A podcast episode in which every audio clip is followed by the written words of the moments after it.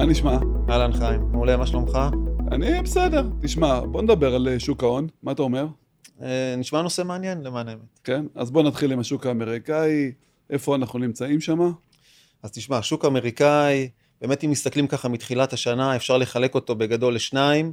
מתחילת השנה ועד אוגוסט, ראינו באמת אה, מה שנקרא ראלי, עליות מאוד חזקות בשוק האמריקאי, נסדק שעולה כמעט 40 אחוז, S&P 500 שעולה כמעט 20 אחוז, ואנחנו יודעים למה זה קורה חיים? AI. AI, בין היתר, מניות הטכנולוגיה וכל הסיפור של הבינה המלאכותית, והדבר הזה מריץ את השוק, ובאמת אה, העסק נראה טוב. ואז פתאום תחילת אוגוסט ואנחנו מקבלים פתאום uh, כמה שבועות ככה שליליים. זהו, ראיתי חמישה-שישה אחוז ירידות בנסדק, ב-S&P מתחילת, uh, מתחילת אוגוסט. נכון. למה זה קורה? ואני רוצה לשאול אותך עוד שאלה אחת, לחבר ביחד עוד שאלה. התשואות גם התחילו לעלות מ-3.8, היה 10 years של ארה"ב, מ-3.8 ל-4.2, 4.3. למה זה קורה שהצפי, נגיד, שנה קדימה, שהריביות התחילו לרדת? אז זהו, באמת, אה, אם, אתה, אם אנחנו מחפשים את הסיבות למה השוק ככה הפסיק לטפס, אז א', כמו שציינת, זה עליית התשואות. והדבר השני, אני חושב, זה החולשה שאנחנו מתחילים לראות בפעילות הכלכלית אה, של סין. ובאמת נתחיל עם הסיפור הזה של התשואות, וזה, ראינו עלייה מאוד משמעותית בתשואות, וכשאני אומר תשואות, אני בעצם מתכוון לרווחים שאפשר להשיג מאגרות, אה, חוב. ובעצם אה, איגרות החוב, כולנו יודעים, זה אלטרנטיבה להשקעה מנייתית, והיום אתה יכול לקנות איגרות חוב, אם זה איגרות חוב של ממשלת הברית, ולקבל תשואות של 4.5-5 אחוזים, איגרות חוב קונצרניות, ולקבל תשואות אה, של ממשלת ארצות הברית. קונצרני זה יותר טוב. קונצרני אתה יכול לקבל תשואות יותר גבוהות של 5, 6, אפילו 7 אחוזים, ואת הדבר הזה בעצם אתה משווה להשקעה במניות, שזה נכס הרבה יותר מסוכן, הרבה יותר אה, תנודתי, ובאמת אחרי העליות החזקות שראינו מתחילת השנה, המחירים בשוקי המניות התייקרו, אתה יודע, אה, עומדים את זה באמצעות מכפילי רווח, מכפיל הרווח ב-S&P הגיע כבר ל-25, זה מכפיל גבוה, הוא מעיד על תמחור יחסית גבוה, כשבמקביל איגרות החוב נותנות לנו תשואות מאוד יפות, ולכן אני חושב שחלק מהמשקיעים עשו את החשבון הזה, מכרו קצת מניות, רכשו איגרות חוב, ולכן אנחנו רואים את השוק ככה מתחיל אה, לג'עג'ע.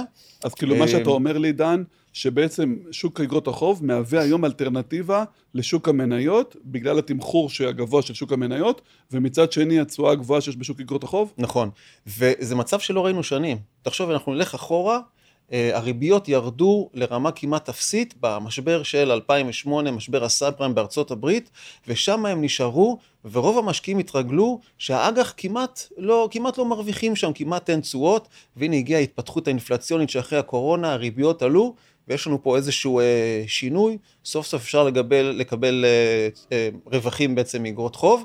בעניין הזה בכלל צריך, אה, אתה יודע, אפשר גם ככה אה, להגיד שהמהלך הזה של לעבור ממניות לאגרות חוב בתקופה הנוכחית, הוא מאוד הגיוני, אני חושב שיכול להתאים להרבה מאוד לא אנשים. לא את כל החשיפה, לא את כל החשיפה המנייתית. לא, אנחנו אף פעם לא עוברי, עושים מ-0 ל-100, זה תמיד עניין של משקלים, זה תמיד עניין של טעמים, וכמובן התאמה לכל לקוח, אבל בהחלט נראה שיש היום היגיון למכור קצת מניות, לממש את הרווחים שהצטברו מתחילת השנה, ולשבת על התשואות היפות של ה... של אני רוצה להפוך את זה למספרים, אתה יודע, תמיד אני אוהב תכלס לדבר. כשבן אדם נגיד קונה היום איגרת חוב לחמש שנים, בחמישה אחוז תשואה נגיד, ובעוד שנתיים אנחנו מעריכים שהריבית תרד בעוד שנתיים אחוז וחצי, שתיים, כלומר לקוח יכול להגיע עם רווחי הון, להגיע לתשואות של בין שבע לתשעה אחוז, כאילו לפר שנה, אם, ה, אם באמת יתרחש התחזית שלנו שהריבית תרד באמת בעוד שנתיים בסביב האחוז וחצי, שתיים. נכון, זה, נכון, תשמע, יש כלל אצבע מאוד מאוד פשוט, שמדבר שכשהריבית אה, יורדת אה, או עולה באחוז, המחיר של האיגרת משתנה בערך בשיעור המח"מ.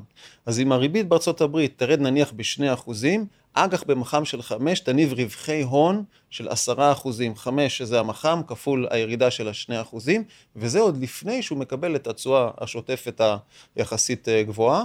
ולכן בתרחיש שבו הריבית בארצות הברית, וזה כנראה מה שהולך לקרות, יחד עם האינפלציה שהולכת ויורדת, גם הריבית תרד, אז אה, איגרות החוב יוכלו להניב לנו גם רווחי הון לא רעים. אז דן, דיברנו על ארצות הברית, בוא נלך יחד עם דניאל פרץ לביירן מינכן או לגרמניה, תן לי קצת איזה מילה או שתיים על אירופה.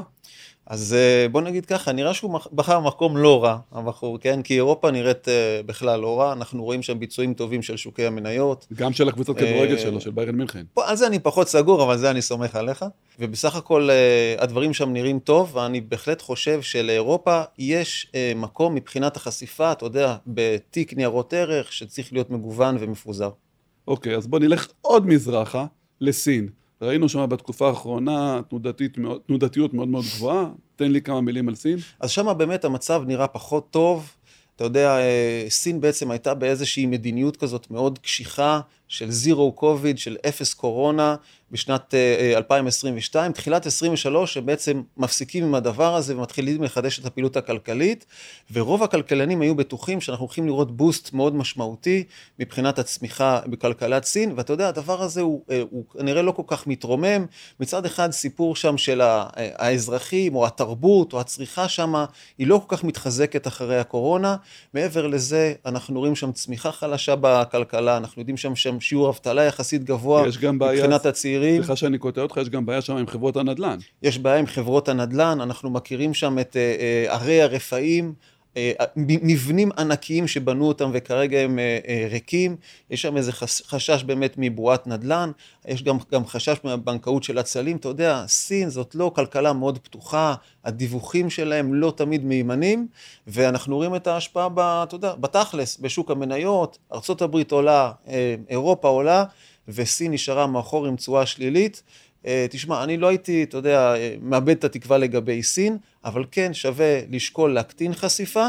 ולזכור שמדובר בשוק שההשקעה בו כרוכה בסיכון יחסית גבוה. אני רוצה להוסיף דווקא מימד חיובי. אם המשטר בסין יעשה התערבות מוניטרית ויוריד את הריבית בהפתעה, כמו שאנחנו תמיד יודעים, כמו שסין יודעת לעשות. וזה, קרה, חיס... וזה קרה ממש לאחרונה, שהם הורידו את, ה... כן, את הריבית. כן, אבל בצורה יותר חריפה, זה יכול לגרום לבוסט מאוד מאוד גדול בשוק המניות הסיני, אז כלומר צריך להיזהר, כי זה שוק מסוכן, אבל עדיין יכולות להיות הפתעות uh, לטובה שם. בהחלט.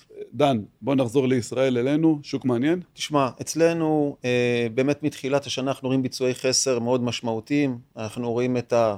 נסדק עולה 30 אחוז, את ה-S&P 500 בארצות הברית עולה 15 ואצלנו תל אביב 125 מדשדש 2-3 אחוזים מתחילת השנה. אנחנו יודעים מה עומד מאחורי זה, אה, אי ודאות גדולה מבחינה משפטית, מבחינה פוליטית, עד שהדבר הזה אה, לא ייפתר, עד שלא נראה, איזה, נראה איזשהו דו שיח באמת שיוביל לאיזושהי התפתחות אה, בין הצדדים. אני קצת פחות אופטימי לגבי, לגבי השוק פה. יש גם את האלמנט של הדולר, מילה על הדולר, דן? אמ, כמובן שהסיפור הזה של הפיחות, אנחנו רואים את השקל מפוחת, נחלש ביחס לדולר, ביחס ליורו, גם הדבר הזה קורה כתוצאה מה, אה, מהניסיון הזה לעשות איזשהו שינוי מבחינה משפטית, כי בסופו של דבר כשאנחנו יודעים שכשפוגעים במאפיינים דמוקרטיים של כלכלה, בסופו של דבר זה פוגע בכלכלה עצמה ומחליש את המטבע, והכלכלנים כבר יודעים את זה אה, מראש, ולכן אנחנו רואים את הדולר מתחזק ב-8% מול השקל, היורו התחזק מתחילת השנה בקרוב ל-10% מול השקל. זה לא עושה לנו טוב, זה גם איזשהו אה, גורם שיוצר יותר אינפלציה וישאיר את הריבית אצלנו יותר גבוהה. אה, אז זה מבחינת הצד הפחות טוב. מה שכן אפשר לומר, השוק אה, בישראל הוא יחסית אה, זול, מכפיל 16-17 לעומת מכפיל של יותר מ-20 ב-S&P 500, אבל עדיין כרגע אני מתקשה למצוא סיבות אופטימיות, כל אני, עוד... אני, יש לי, אני יש לי שתי סיבות אופטימיות. קודם כל, אני אומר, אם בסוף, כמו שאתה אמרת, יסתדרו הדברים, אנחנו נראה פה שוק, שוק, שוק מניות טוב ומתעורר. יכול להיות שנראה פה באמת, אם יקרה איזושהי הפתעה לטובה, ראלי מהיר ומאוד משמעותי. ואני רוצה להכניס עוד אלמנט, משהו פוליטי, לא פוליטי כאילו על, על נושא של אה, הקטע המשפטי, אלא דווקא, אתה יודע, מדברים בתקשורת על הקטע של אה, כן שלום, לא שלום עם סעודיה, יכול להיות מצב שדבר כזה, אם הוא קורה, קודם כל זה כותרות בעיתון, לא שאנחנו יודעים, אבל זה משהו שיכול לתת פה איזו תמיכה חזקה מאוד לשוק, לשוק הריאלי, לשוק המניות, לכל, אה, לכל הכלכלה בישראל, אם זה קורה. אני מסכים איתך, ואני קצת מצנן את ההתלהבות שלך, הבעיה הגדולה שלנו ברור, כרגע. ברור, זה רק אה, איזשהו בענן. זה האי-ודאות הפוליטית והמשפטית שיש לנו. שזה הרבה יותר, הרבה, יותר, כן. הרבה יותר משמעותי. עוד מילה אחת, היה דוחות של אינווידיה, אתה יודע, אי אפשר להתעלם ממנה. לא שאנחנו ממליצים לקנות או למכור, אלא רק איזה סקירה, מילה שנייה על כן. כן, תשמע, זה אינווידיה אה, אה, עשתה פשוט, אתה יודע, דוחות רבעוניים שהפציצו אותנו לחלוטין, ממש ממש טובים. מצד שני, מתומחרת ביוקר, אז הסיכון שם גבוה וצריך לקחת את זה בחשבון. ומילה לסיום אי אפשר לדבר, היום בערב, משחק אה, פלייאוף ליגת האלופות, מכבי חיפה בשוויץ, משחק קובע להיכנס לליגת האלופות, מה אתה אומר, מה יקרה שמה? תשמע, יש, יש דמיון, כן, בין מכבי חיפה לבין כל מי שמתעסק בשוק ההון, הצבע הירוק, כן, הצבע הירוק בשוק ההון מסמן עליות, מסמן את מכבי חיפה, אז אני מקווה פה שתהיה מרוצה מבחינת הצבעים כן, האלה. אנחנו נצטרף ל... אתה יודע, הנה, ירוק עולה. הלוואי. יאללה, שיהיה לנו יום מוצלח ולהתראות. תודה רבה.